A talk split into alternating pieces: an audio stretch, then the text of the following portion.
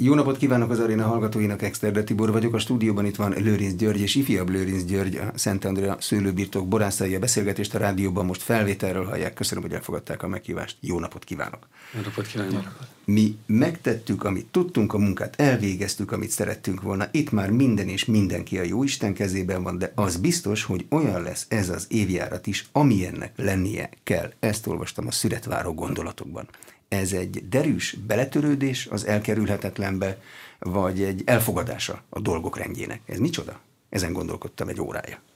Igen, ez el, el, el lehet elmélkedni egy, egy jó ideig, úgy gondolom.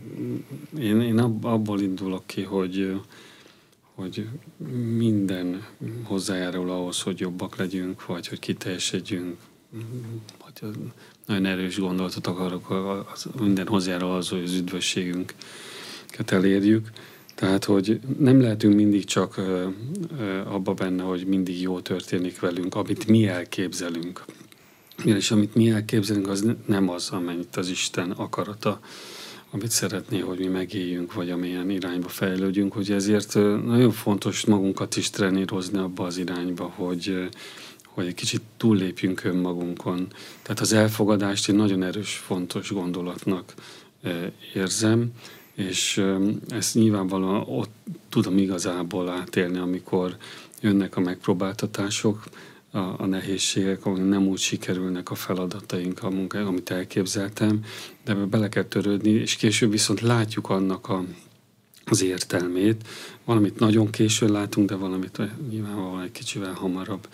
Tehát ebből az egész rendszerből a jót kell kiemelni. Tehát mi a jó? Az, hogy például idén is tudtunk szüretelni. Egyáltalán nem így, nem így képzeltük el a szüretet, nem így képzeltük el az évjáratot, és mégis örülünk, hogy van gyümölcs, amivel foglalkozhatunk, és lesz bor, amivel remélhetőleg megkínálhatjuk a fogyasztókat. De mi a jó a rosszban? mi a jó a rosszban? Uh-huh. Az egy mi a rossz? Az ember eltörik a csömöszölő rúd. Az rossz. Az ember azt úgy képzeli, hogy az semmi jó nincs. Igen, nyilvánvalóan nincs, de valahogy, hogy mondjam, inspirál arra, hogy megoldjunk egy feladatot, tehát ha használjuk azokat a talentumokat, amit kaptunk a gondviselő Istentől, inspirál abba az irányba, hogy máshogy kell megoldani ezt a feladatot, nem csömöszölőfával, tehát most már más korszakot élünk, mindenen el kell elmékedni, és úgy érzem, hogy, hogy ezek fontos dolgok. Mondom, ami rossz vagy jó, ez nyilván megítélés kérdése, de a jó az, az nyilvánvalóan egy igazából a gondviselő Isten és az Isten akarata hitem szerint, és az, hogy van, amikor történik valami csodálatos dolog, például esetleg olyan ajándékokat kapunk, vagy olyan anyagi jutatásokat, és azt gondolnánk, hogy jó, de nem biztos, hogy ez pont jó. Az lehet kimondottan rossz is a következőben, hogyha azt, azt úgy éljük meg. Tehát ez egy, ez egy érzékeny filozófikus dolog, mert nem vagyok filozófus, láthatók is, se tudom fejteni ezeket a gondolatokat precízen. A lényeg az, hogy, hogy éljük meg a feladatainkat, a munkánkat, az életünket, és azon belül pedig nyilvánvalóan koncentráljuk arra, hogy vajon mi a mi dolgunk, mi itt a Földön a mi dolgunk minden pillanatban. Ez az egész családra jellemző hozzáállás? Nyilván van életkori különbség kettői között, teljesen mást éltek meg, mert hát más időt is éltek meg. Ifjabb Lőrinc György ugyanígy látja? Igen, abszolút én is ugyanígy látom, és ez egy nagyon fontos dolog, és ami egyébként talán ebben a születváró gondolatokban is benne volt. Ez talán azt is egy picit leírja, hogy mi tényleg próbáljuk a talentumainkat úgy kihasználni, és úgy beletenni abba a dologba, amit éppen csinálunk, legyen szó az nyilván a szőlőborról, most jelen esetünkben, vagy akár a családban, mondjuk a sport is nagyon fontos volt, ott is százszerzalékot próbál az ember nyújtani, de ebből is következik egy picit az, hogy, hogy nálunk van egy ilyen elfogadó vagy ráhagyatkozó szőlő- és bortermelői felfogás, ami talán leírja egy kicsit nekünk ezt a hozzáállásunkat, hogy mi minden évjáratban és minden egyes pillanatban apait, fiúit megpróbálunk beletenni ebbe az egész Szent Andrea szőlőbirtokba, és mi minden munkát, amit mi szeretnénk, azt megpróbáljuk elvégezni, de van egy bizonyos pont, ami után már igazából tényleg minden és mindenki jó Isten kezébe van, amire amire mi már nem vagyunk semmilyen hatással, és ezek azok a pontok, amikor egyrésztről, hogyha bármi esetleg másképp történne, ahogy mi gondoljuk, akkor abból én azt gondolom, hogy rengeteget tudunk tanulni. Tehát ez is egy olyan ö, ö, pillanat lehet, amikor majd a későbbiekben ezt a tapasztalatot fel tudjuk használni, mert lehet, hogy van egy-egy olyan szituáció, vagy egy-egy olyan évjárat, vagy egy-egy olyan akár időjárási tényező, amivel még mondjuk 21 év alatt mi nem találkoztunk, de jó Isten megmutatja, hogy majd a következő három évben, hogyha ilyenek 300 évben, a, a, hogyan kell ezekre a, a körülményekre felkészülni, és nem véletlen az, hogy az ikonikus nagy borászatok azok két-háromszáz évesek is már a világban, azért olyan ikonikusak, mert már megtapasztalták ezeket, és átmentek ezeken a dolgokon, úgyhogy nekünk is van egy ilyen épülő folyamat, amiben tudást szeretnénk felhalmozni, tapasztalatokat szeretnénk felhalmozni, és mindig az adott lelki és talán életi pozíciónak megfelelően mi a legtöbbet szeretnénk beleadni, amit éppen gondolunk. Említette a sportot, abban a győzelem a jó? Ugye vízilabdázók, meg labdarúgóról van szó, ha én jól tanultam.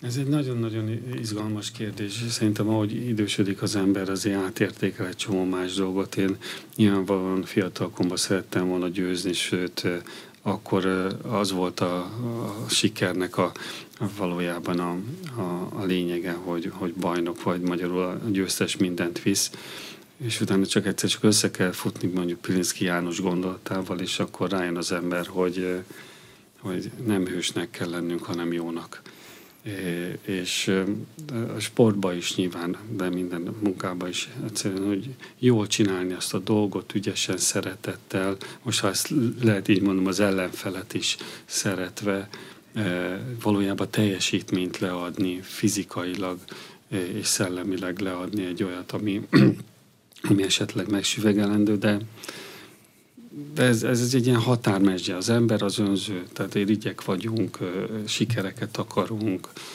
mindenféle jót, és közben pedig a másnak, másnak akarnánk jót, és szerintem ez az igazi jó. Uh-huh. Tehát amikor a másért teszel valamit, vagy a másnak ajándékozol valamit, másnak adsz örömöt, és szerintem talán itt, itt lehet a kulcskérdés, amiről beszélünk. Az előző gondolathoz csak az jutott eszembe, hogy, hogy ahhoz, hogy valami értelmes, elismerésre méltó munkát tudjunk végezni, és ebben az egész előző gondolatban lehetett azt is érezni, hogy az ember látja a korlátait, mi is tudjuk a korlátait, ezt úgy lehet csinálni, hogy Istennel együtt magyarul, feladatokat át kell adnunk. Tehát amihez nem értünk, amihez nincs befolyásunk, ami meghaladja az erőnket, és akkor egyszerűen azt odaadjuk, ezt mi nem tudjuk csinálni, segítsen nekünk. Tehát, hogy ez egy ilyen közös munka valójában, az ember élete közös élet az Istennel, és szerintem ez a kulcs, hogyha ezt így ezt így átértékeljük és végig gondoljuk. Mm, és amiben, amit önök csinálnak, abban az a jó, hogyha nekem, mint fogyasztónak jó, vagy az, hogyha jól sikerül? Az, az nagyon jó, hogyha a fogyasztónak jó. A fogyasztó is ember, és hogy mondjam, tehát nekünk, én úgy érzem, hogy van egy nagyon fontos kötelességünk, az mégpedig az, hogy mint egri bortermelőnek egri bort termeljünk. E, ez a csodálatos borvidék, ez, ez hihetetlen adottsággal rendelkezik, mert sokszor megénekelték, hogy világszintű adottságú. Tehát ha mi odáig tudunk jutni, hogy olyan borokat termelünk, amelyre mondjuk a világban jó véleményeket adnak, ezáltal a fogyasztónak is tudunk üzenni. Tehát oda akartam eljutni, hogy nyilván azt szeretnénk, hogy örüljön, de a fogyasztó meg is értse, megtanulja, egyszerűen örömét lejje abba, hogy mondjuk Magyarországon él, és magyar borvidékek nagyságában büszkélkedhet, mert, mert ide tartozik ő is. Tehát ez egy ilyen nagyon összetett kérdés, de végül a cél egyértelműen az az öröm, amit a, a, a boraink fogyasztóinak át kellene élni. De mit gondolnak a borászok? Nekem, mint fogyasztónak tudnom kellene, hogy amit most iszok, az jó, vagy csak éreznem kell, hogy amit most iszok, az jó? Az nem ugyanaz. Nem ugyanaz, abszolút. Nyilvánvalóan ez is egy fejlődés, tehát éreznünk kell, hogy jó, ez a legfontosabb megítésem szerint. Amikor mi már megvan a vágy bennünk, hogy érdekel is a mélysége, miért jó az nekem, honnan van, mi az a termőhely, mi az a felfogás, mi az a hagyomány, amiből született, milyen szemléletben e, nyúltak a szőlőz és a borhoz, az már nyilvánvalóan a tudás irányába vezet, tehát egyszerűen éreznünk kell, hogy jót kapok, örülünk, és, és áldottak vagyunk, ez szerintem a lényeg. Azt olvasom a honlapikon, hogy ez egy nagyon bonyolult uh, talajszerkezetű uh, borvidék, riolit, tufa az alapja, a vulkáni kőzet, meg ezer más dolog is van benne, elképesztően változatos. Hogy lehet vele tervezni?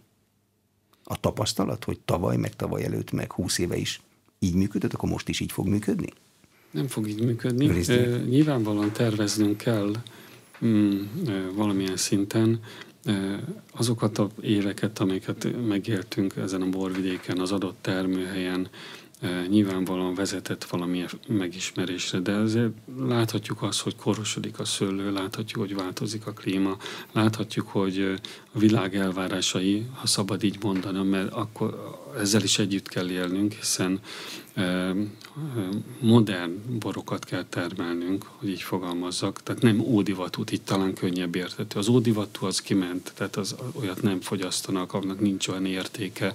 Nyilván a, én úgy érzem, hogy ezen a területen finomodik a világ, és egyre értékesebb dolgokat kell. Tehát, hogy biztos, hogy hogy a jövőben nem látunk, de gyakorlatilag az adott évben meg, meg kell élnünk a felismerést. Az, hogy ilyen gazdag talajszerkezete van, vagy változatos, rá kell, hogy jöjjünk egy idő után, egy, kettő, három generáció után, hogy a termőhelyeink mire alkalmasak az adott talaj összetételen, hogyan alakulnak a gyümölcsök, a gyümölcs összetétel, a bor karakter gyakorlatilag egymáshoz viszonyítottan hiszen ahogy látjuk, az a klíma és minden változik. Ez egy borzasztóan nagyon nagy ismeretanyag, és valóban, hogy a kisfiam említette, ezért nagyon fontos a több évtized vagy évszázados tapasztalat, hogy, hogy ezekkel tisztában legyen valaki. Az, hogy mi fog kijönni egy dűlőből, ez fizika, kémia, matematika, tudomány, vagy apa és fia megítélése egy-egy évre változhat. Magyarán vannak-e viták abból, hogy most mit kell csinálni? Ez utóbbi gondolat, ez könnyebben emészhető. Nyilvánvalóan viták lehetnek, és kellene is, hogy legyen, majd eljön, most még nincs vita. De te ezt hogy látod? Nem, hát abszolút, abszolút nincsen vita. Igazából én tényleg csak nagyon hálás vagyok, hogy egy ilyen édesapuka mellett dolgozhatok, akire én egyébként úgy nézek fel olyan büszkeséggel, hogy tényleg Magyarország egyik legjobb bortermelő mellett cseperedhetek, dolgozhatok és, és tanulhatok tőle. Ugye most hát most már gyakorlatilag a harmadik évtizedben van a Szent Andrea szőlőbirtok élete, és így, hogy most már 21 évesek eh, vagyunk, és ez alatt az idő alatt eh, nyilván a termőterületekkel azért valamennyire elkezdtünk megismerkedni, de az alap eh, filozófiánk és felfogásban, hogy, hogy értékes gyümölcsöket tudjunk termelni, ez szinte minden egyes termőhelyen alkalmazzuk, ami két, dolog, két dologból áll, ami felfogásunk szerint. Egyrésztről, hogy alacsony hozammal dolgozzunk, meg érett gyümölcsel. És hogyha ezeket mindegyik termőhelyen tudjuk alkalmazni, akkor azért nagyon jó összehasonlítási alapot tudunk alkotni ezek között a termőterületek között, és ebből már azért nyilván 21 év alatt valamit látunk, hogy az egyik termőhely az alkalmasabb lehet esetleg egy gazdagabb, koncentráltabb termő, termő területű borra, vagy a másik esetleg inkább könnyedebb, gyümölcsösebb lesz, mert vannak olyan fekvések, olyan mikroklimatikus adottságok, olyan talajadottságok, ahol hiába törekszik az ember, hogy ott valami nagyon brutál, nagyon koncentrált, nagyon vastag bort termeljen meg, az az a, dűlő nem lesz alkalmas el, mert az egyszerűen kicsit könnyedebb, gyümölcsösebb. És ezeket próbáljuk magunkban is egyébként egy picit rangsorolni, de egyértelműen a célunk az, hogy nagyon-nagyon értékes gyümölcsöket tudjunk születelni, és, és hogy a végén pedig nyilván finom borok szülessenek meg.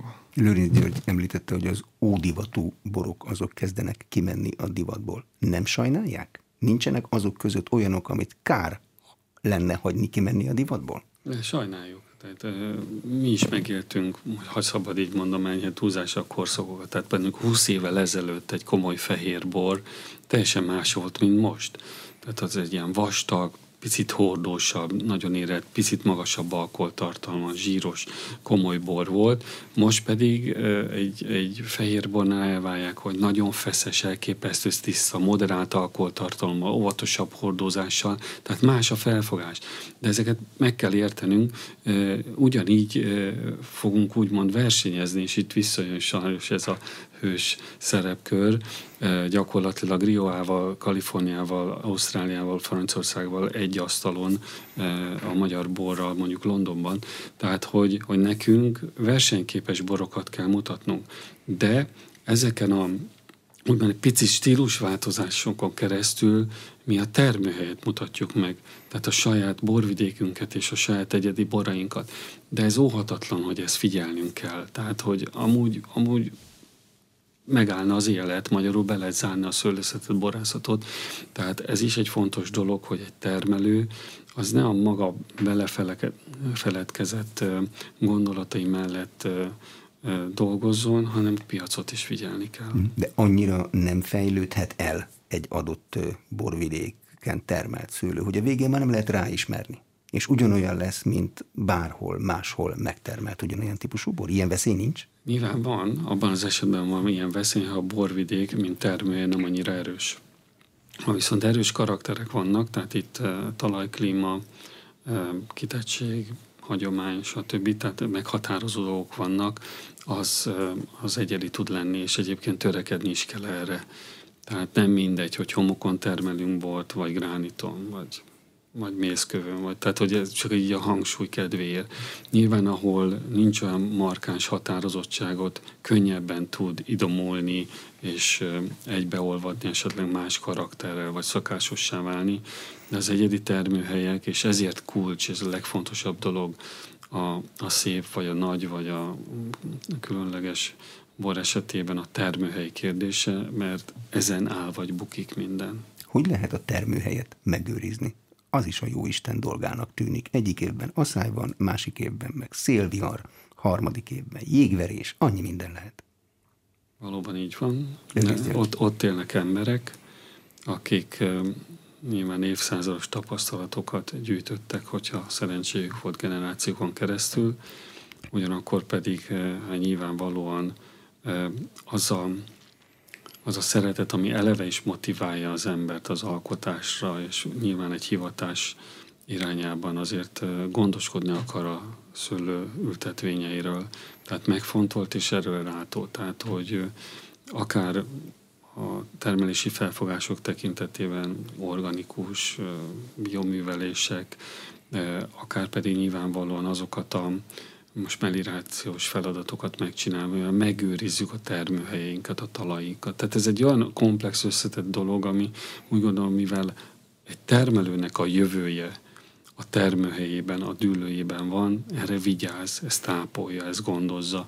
Hát, hát magyarul ezt eh, nekünk is feladatunk, nyilvánvalóan az Isten akaratának megfelelően fog történni majd. Említette, hogy nem arra számítottak, ami végül lett az idei termésben. Milyen lett az idei termés? Azt hogy tudják leírni? Vagy nézzem meg.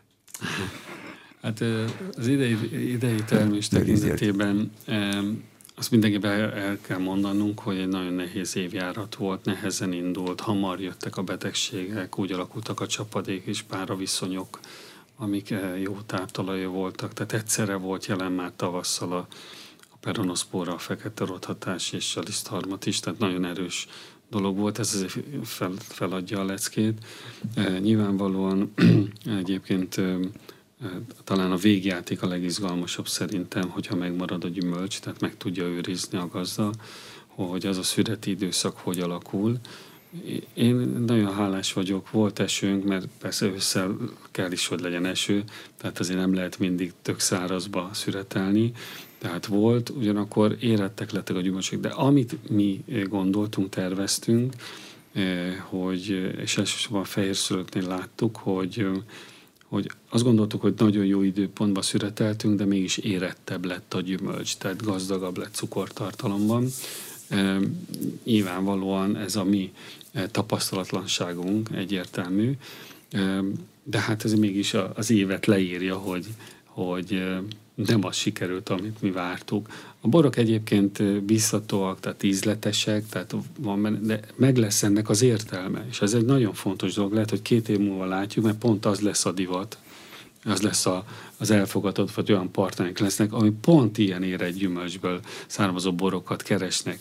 Ezt majd két év múlva megbeszéljük például. Ifjabb Lőrinc György, ez bele, ő beleszületett, ön beleszületett a borászkodásba? Tehát ott volt gyerekkorában a metsző ollóval, és tudta, hogy ezt fogja csinálni? Hát ez egy ennyi túlzás lenne, hogyha ezt én így jelenteném ki. Gyakorlatilag hát én soha nem gondoltam volna, hogy én szőlőborral fogok foglalkozni. Tehát én nekem az volt az álmom, hogy magyar válogatott labdarúgó legyek. Minden bajnokok, gyereknek ez az Hát álma. igen, bajnokok ligájában játszak, és külföldi nagy csapatban, úgyhogy um, én kiskoromban szinte nagyon kevés időt töltöttem a, a bor körül, pláne úgy, hogy középiskolában már én Debrecenbe jártam, mert oda igazoltam el a Lokihoz. Mai fejjel nem is tudom, hogy édesapukám még hogy engedtek el engem 14 évesen egy másik városba, hogy ott éljem az álmaimat. Nyilván nagyon jó iskolában részesültem ott is, tehát azért a sport mellett muszáj volt tanulni.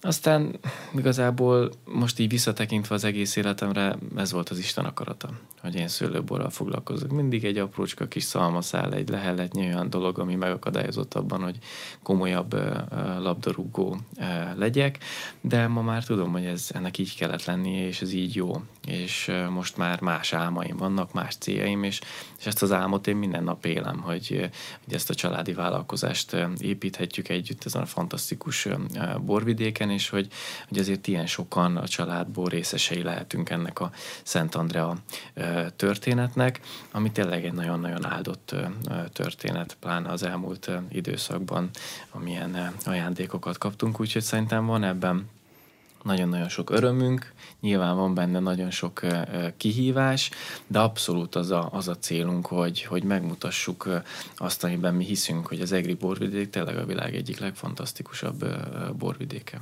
Egy bor szakíró, James Suckling azt írja az agapéról, hogy adjunk neki három-négy évet, hogy kinyíljon, elgondolkodható, meditatív bor, világklasszis.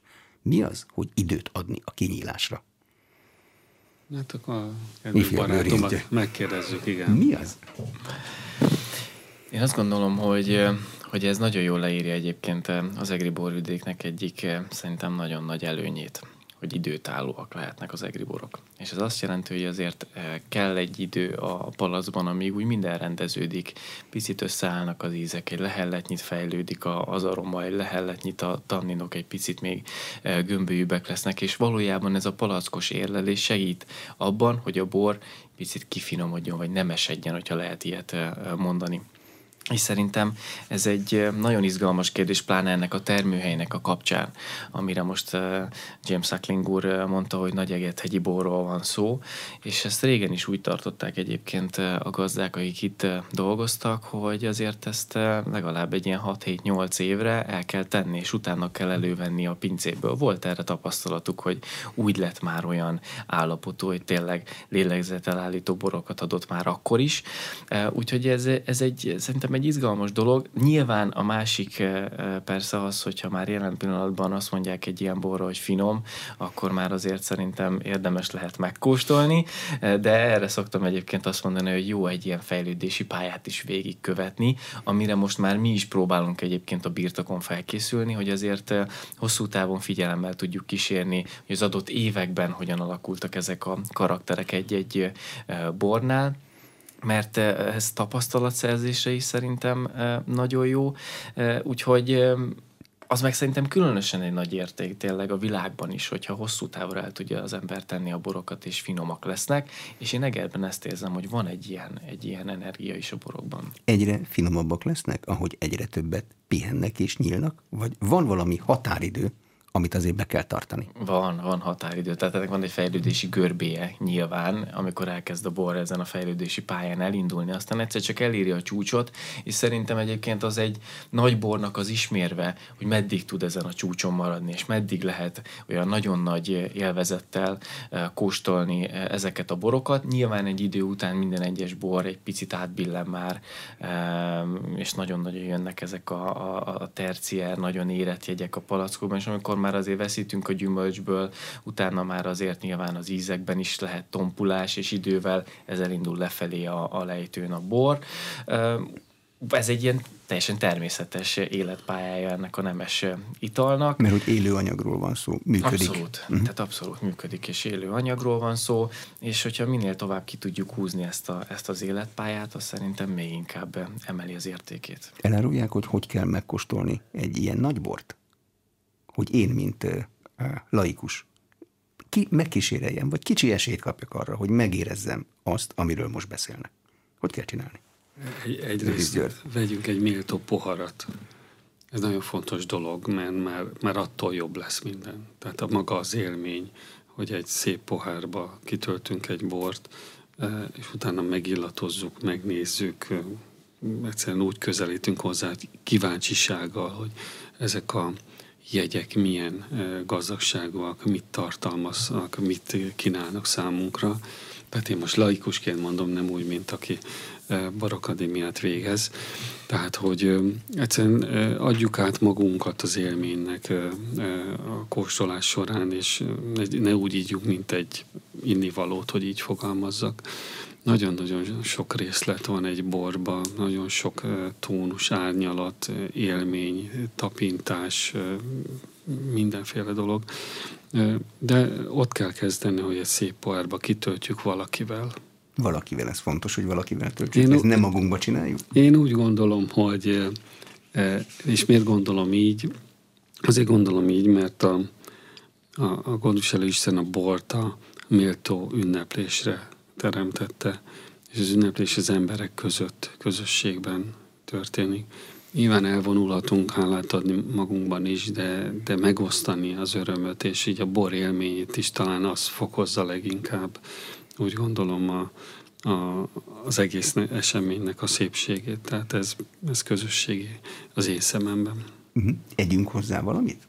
Vannak ilyen elméletek, hogy valamit kell hozzá enni, más azt mondja, hogy eszünkbe ne jusson. Ott a bor, a fontos.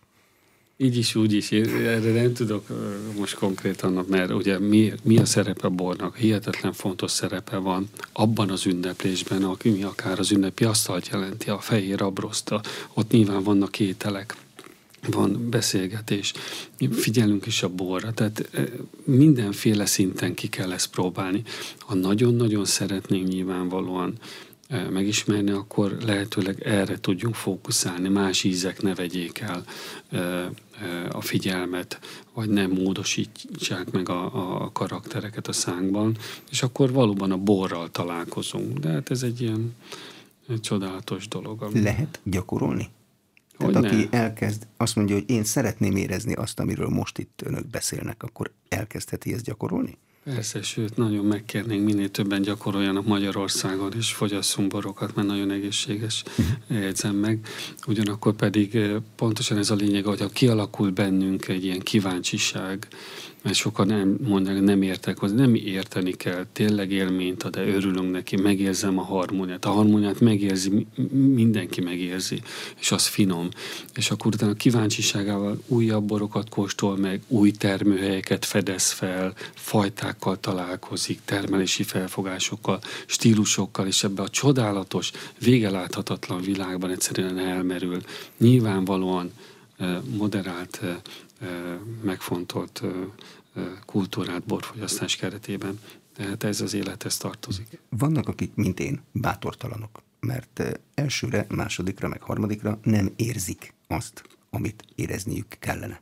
Vagy amiről azt mondták, hogy ebbe a borba az van. A borászok hajlandóak ezt elmagyarázni? Szívesen látják az amatőröket is, amikor elmegyünk borkostolóra? Tehát türelmesek velünk? és nem érezzük magunkat úgy, mint örök kívülállók ebből a, ebben a világban? Értjük a problémát, szerintem bátorságnak kell lenni, tehát hogy mi már annak örülünk, hogy van nyitottság, és meg akarja ismerni a bort, valaki megkóstolja. Mi termelők vagyunk, mi el tudjuk mondani, hogy hogyan készült, mit csináltunk, hogy van. Nyilván vannak a borértő emberek, akik valóban azokat a ízjegyeket, aromajegyeket, illatjegyeket el tudja mondani, hogy mit tapasztaltunk. Ettől nem kell megijedni, ha nem érezzük meg. Mi érzünk valamit, a mi saját élménytárunkból asszociálva felfedezünk karaktereket a borokba, annak örüljünk. És gyakorlással valóban lehet ezt egyébként fejleszteni. Hogy látják az egri bor? Az most Magyarországon milyen helyen van? Én emlékszem olyan időkre a rendszerváltás idejéből, amikor nem volt valami, hát nem volt jó a megítélése. Igen. Legalábbis az... azt, amit annak idején nekem a kocsmába elnézést exiborként adtak. Az volt a legismertebb. Igen. De az jó volt? A többi bor milyen volt? Hát ugyanolyan. Így van. Köszönöm szépen, hogy ezt más is mondja. Ellenben az EGRI volt a legismertebb. Vajon miért? Azért, mert megérdemli. Tehát azért, mert egy olyan termőhely, eh, amiről Mára is azt írt 1938-ban, hogy, hogy gyakorlatilag sajátos és egyéni bortat, amit Burundiával, Toszkánával és Tokajjal összevethető. Tehát erről van szó. Az, hogy abban az érában gyakorlatilag olyan termelési felfogás alakulhatott ki és hódított, minden egyes borvidékre, borrégióra sajnos rányomta a bélyegét. Tehát nagyon nagyon ritkán lehetett szerintem találkozni nemes borokat, hiszen a tömegtermelés volt az úr. Ezt valóban gyakran összemossák a legismertebb borral, ugyanakkor ezen mi túl tudunk lépni. Most az EGRI, én úgy gondolom, hogy ugyanúgy, mint minden más magyar borvidék elképesztően sokat fejlődött.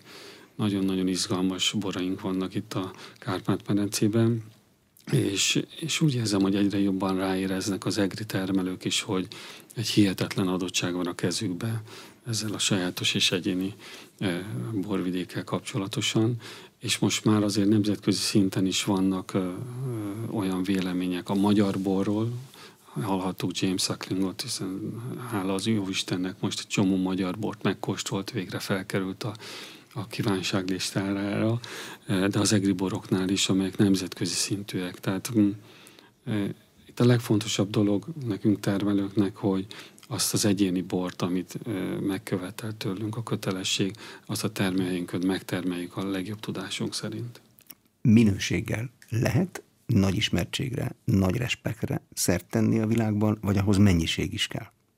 Csak minőséggel lehet. Csak?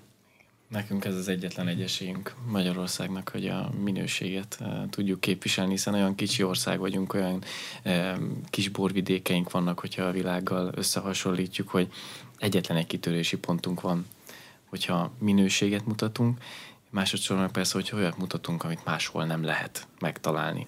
És azt gondolom, hogy ebben Magyarország nagyon erős tud lenni, hiszen egy ilyen kis országban 22 különböző borvidéket tudunk megkülönböztetni, más talajadottságokkal, más klímákkal, és vannak olyan sajátos boraink, amik tényleg olyan különlegességet tudnak mutatni a világban, amit máshol nem igazán lehet megtalálni. És szerintem megérnek is ez a legnagyobb esélye és, és lehetősége, hogy nálunk olyan hagyomány van a borvidéken, ami ki tud csúcsosodni egy most már kettő termékben, amiben minden ott van, ami az egri borvidéknek az eszenciájáról szól. Tehát az összes a hagyomány, a, a talaj, a fajták, és, és minden, ami az egész egri bort körülveszi, és építette az évszázadokban, gyakorlatilag az termékben is tud már megtestesülni, és ez a két termék, ez két olyan termék, amit sehol máshol nem lehet a Földön megtermelni, mert a nevébe is benne van egri csillag és egri bikavér.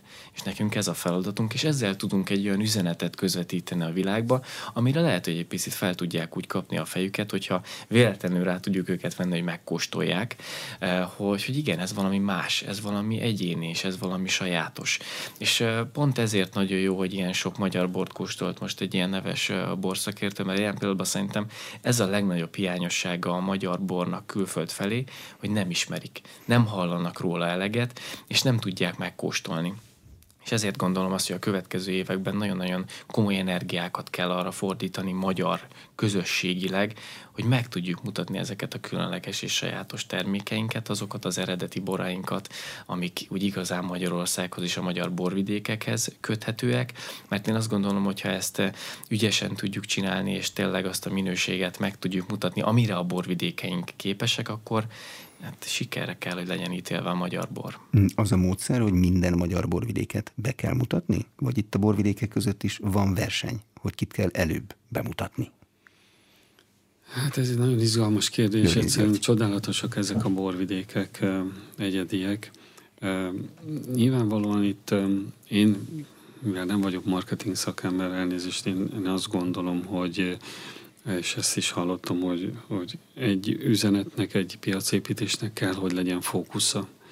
És mi esetünkben tudjuk azt nagyon jó, hogy világ legutánozhatatlanabb bor a tokai, a tokai borvidék, a tokai aszú.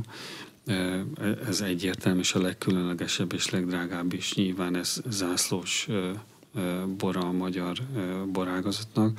Ugyanakkor azért a magyar borra kell fókuszálnunk, és ez egy nagyon szép feladat, amiben én, ha szabad így mondom, a figyelmet irányítanám, hogy vannak olyan szőlőfajtáink, bár nagyon sok szőlőfajtát termelünk Magyarországon, több mint 80 szőlő van termesztésben, gyakorlatilag vannak olyan szőlőfajták, amelyben világon elsők vagyunk. Tehát ilyen például a furmint, a háslevelű, a kékfrankos, de elsők vagyunk cserszegi fűszeresbe, írsai olivérba is többek között. Harmadikak vagyunk olasz rizlingben. Tehát vannak olyan szőlőfajtáink, amire lehet építeni borstílust és a magyar borstílust. Tehát lehet a, hallottuk a gyümölcsös aromás könnyebb bort is, de komoly termőhelyet, kifejező mély fehér és vörös borokét is. Ugyanakkor látjuk, hogy vannak borvidékeink, ahol, ahol nagyon egyedi módon találták meg a saját fajtáikat, akár egy világfajtába. Tehát nem könnyű a, a fókusz megtalálni, ellenben meg lehet. És egy borüzenethez kell, hogy legyen egy fókusza, nyilvánvalóan minden egyes termőhelynek pedig kötelessége, hogy saját egyéni borával foglalkozzon. Magyar piacon és kül, külpiacon is egyaránt. Egyszerűen nincs más dolog, csinálni kell. A piacba pénzt kell fektetni, és akkor lehet majd arról beszélni, hogy, hogy van elég borunk, vagy nincs. Kinek kell a piacba pénzt fektetni? Az államnak a magyar borok érdekében? Vagy magának a termelőnek? Hát van annyira jövedelmező a szőlészetborászat, hogy még nemzetközi marketing stratégiát is tudjon belőle finanszírozni? Hát, majdnem azt mondanám, hogy bárkinek. Tehát, hogy, Akinek e, fontos, azt tegye bele. Igen. Gyakorlatilag láthatjuk a példákat, tehát vannak példák, ahol az állam nagyobb szerepet vállal, ha jól emlékszem, ilyen például Chile, de vannak olyan példák, mint Ausztrália, ahol magántőke és a borászatok tesznek bele rengeteg pénzt ahhoz, hogy piacot építsenek, marketing építsenek, minőséget fejlesztenek, stílust alakítsanak ki, akinek fontos. Nyilvánvalóan a termelőnek fontosnak kell lenni. Itt azzal kell szakítanunk nagyon, hogy, hogy ne csak a termelés feltételeit próbáljuk meg kialakítani, hanem a piac építkezést is fontosnak tartsuk. Tehát egyelőre ez nagyon háttérbe szorult Magyarországon. Tehát áldozatot kell hozni, és ahhoz fontos, hogy eljusson a magyar bor híre, találkozzanak vele, és így el lehessen adni. Anélkül ebben a bortöbbünkben, amely a világban most található, azt nem lehet. Azt mondta, hogy a minőséggel lehet operálni. de ha minőséggel lehet operálni, akkor ahhoz egy értő piac kell, aki megérti, hogy ez egy minőség, azután, hogy megtudta, hogy ez létezik. Hol vannak a magyar bor értő piacai? Én úgy gondolom, bocsánatot kérek, én úgy gondolom, hogy, hogy a minőséget, hogyha megkóstolják, és itt ez a, ez a ez fontos feladat, mert attól válik értővé, hogy egyetlen megkóstol és rájön, hogy finom. Tehát ezen nincs mit érteni, az, ha valami finom. Tehát azt, azt lehet ér, nem érteni, hogy ez rossz ízű és drága, vagy, vagy, vagy rossz és olcsó. Tehát, hogy, hogy szerintem ez egy, ez egy alapvetően fontos kérdés. Most csináltunk egy bor fórumot, egy világhírű osztrák szakember volt itt velünk, és tudjuk, hogy az osztrákbor micsoda fejlődésen ment keresztül itt a szomszédban. És pont ezt fezegettük, hogy rendben van, de mégis milyen az a minőségi bor, amit most például a kékfrankosból le kell tennünk az asztalra? Ez a üdegyümölcsös, könnyed stílusú, vagy az a túlérlet, nagyon hordos? És azt mondta, hogy nincs ilyen, hogy középút. Mindenkinek megvan a fogyasztója, ellenben a minőség. De mi a minőség? És utána rájöttünk, hogy a minőség az valójában kódolva van a terméshozamban, gyakorlatilag a terméshozamban. Nézzük meg a világ eredetvétett borainak az összességét. Gyakorlatilag 50 és 70 mázsa per hektár maximális hozam mellett termelik meg az eredetvédett borokat. A tájborokat nyilván lehet. Magyarországon, vagy az Egri borvidéken mi van? 130 mázsa körül van a megengedett maximális. Tehát gyakorlatilag kétszer annyit termelünk. A minőség ott van, hogy kevesebbet termel az ember, és ezáltal érett gyümölcsből finom borokat tud megtermelni. Már a terméshozam kódolja az, hogy más élményhez fogunk jutni. Ez határozott véleményem. Mhm, tehát, hogyha én megnézem már, aki kiteszi a honlapjára, hogy mennyi az adott hektárra a terméshozam, abból én tudok következtetést arra levonni, hogy milyen minőséget csinál? Nyilván tud, de sajnos mellette lesz az ára is, és hmm. abból is következtetni tud. Tehát érthető, hogy azért van egy árverseny, meg vannak tömegborok, stb. És nem erről beszélek. Én arról beszélek, hogyha minőséget akarunk, és ez eredetvédett kategóriába termőhelyet közvetítő minőséget, az csak így lehet, hogyha szabályzott termésmennyiségeket érünk el a szőlőbe. Hogy lesz a háziasítás végén jobb minőségű bor, mint az alapborok voltak? Ez egy kémia, varázslat, a jó Isten keze van benne. Tapasztalat. Hogy lesz? Hát biztos, hogy benne van a, a jó Isten keze is, de alapvetően azért ez nyilván a, a tőle kapott talentumainkra van alapozva. Mi nálunk ugye minden egyes szőlőfajtát megpróbálunk külön szüretelni, külön érlelni, és akkor az érlelés végén döntjük el ketten magát a, a fajtáknak a sorsát, hogy az egyes borok hogyan álljanak össze. És azt kell, hogy mondjam, hogy szinte minden esetben jobb egyébként a házasítás, és ennek egyetlen egy objektív oka van, mégpedig az, hogy mi megpróbáljuk ezeknek az alapanyagoknak, ezeknek a fajtáknak az előnyös tulajdonságait úgy ötvözni, hogy a végén valami nagyobb egyensúly és magasabb dimenziójú bor szülessen meg. Persze ugye ezeknek a házasításoknak azért nagyon komoly koncepció mentén kell futnia, hiszen mi olyan házasításokat szeretnénk megtermelni, amik ezt az adott borrégiót a legjobban kifejezik, és ami egyedi karaktert tud sugalni. Tehát ezeket a borokat mi a legfontosabb fajtáink köré szeretnénk építeni, olyan fajták köré, amik úgymond Kárpát-medencei vagy magyar fajtának mondhatóak, hiszen ez az, ami a leginkább meghatározza az egyedi és egyéni üzenetet, hogy egy olyan fajta legyen, ami tényleg helyi és tradicionális. Úgyhogy mondjuk Bikaér kapcsán nyilván egy kék frankosra szeretnénk a leginkább hagyatkozni, és azt a lehető legnagyobb százalékban használni, viszont feldíszíteni olyan más, akár világfajtákkal is, hogy, hogy a végén valami utánozhatatlan és nagyon-nagyon egyedi bor szülessen meg, és mivel itt minden egyes fajta tud valami aprócska kis pluszt hozzátenni az egész összképhez, ezért azt gondolom, hogy sokkal rétegzettebb is lesz maga a bor, komplexebb, és nagyon élményt tud nyújtani már csak azzal is, hogy egy magasabb egyensúly egyensúly tud megvalósulni egy ilyen borban. De a végén, ha mondjuk több sorozatot házasított borokból végigkóstolok, az egriséget, azt érezni fogom benne? Mert ha jól értettem, azért ez fontos volna, hogy az Igen. ott maradjon.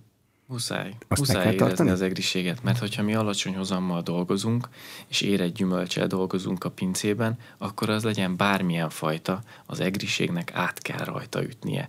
És ez ennyire egyszerű. Tehát kereshetjük meg, meg képzelekedünk arról, hogy mi az egri bor, meg milyen az egri karakter, ott van a pincékben. Tehát aki alacsony hozammal dolgozik és érett gyümölcsöt szüretel, annak egri a bora, hiszen az adott régió, az adott termőhely, az adott mikroklimatikus adottságok, azok ott lesznek a borba, mert hagytuk, hogy a szőlőnövény koncentráljon mindent, amit, ami ott van az egész régióban, és az át fog ütni a fajtákon keresztül is. A Pannon borműves C az működik? Annak egy ilyen minőségi biztosító pecsétet adó szervezetnek kellene lennie. Az? Van a borveszély működik.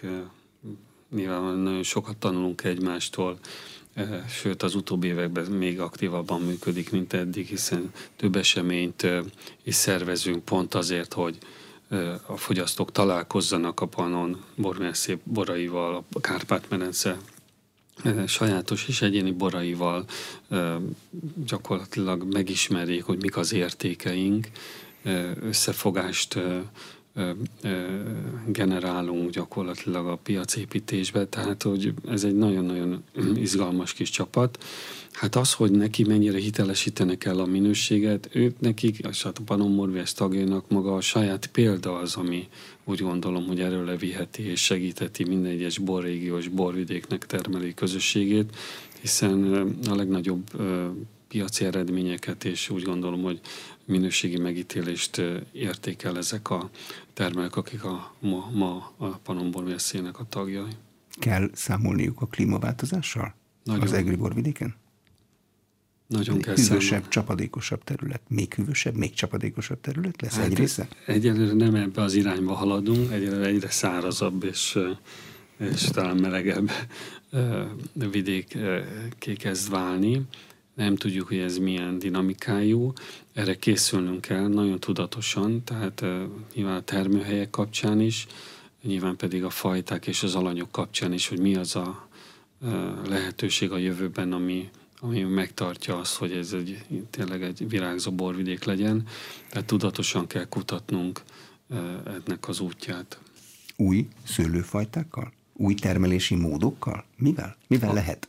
Akár ezekkel is, akár pedig a meglévő bizonyított, tehát az utóbbi pár évben már a nagyon változatos klimatikus adottságok mellett bizonyított fajtáknak a változatait megkeresve, és azoknak a vizsgálatával, hogy milyen hát körülmények között tudjuk jól termelni őket. Nyilvánvalóan a megoldást is, hogy ezekre a klimatikus hatásokra hogyan tud reagálni egy termelő, tehát milyen lehetősége van a termesztésben szabályozni, ezeket is meg kell tanulnunk, és ebből is fel kell vérteződnünk.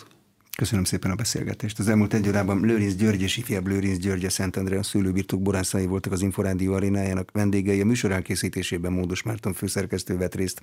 Köszönöm a figyelmet, Exterde Tibor vagyok.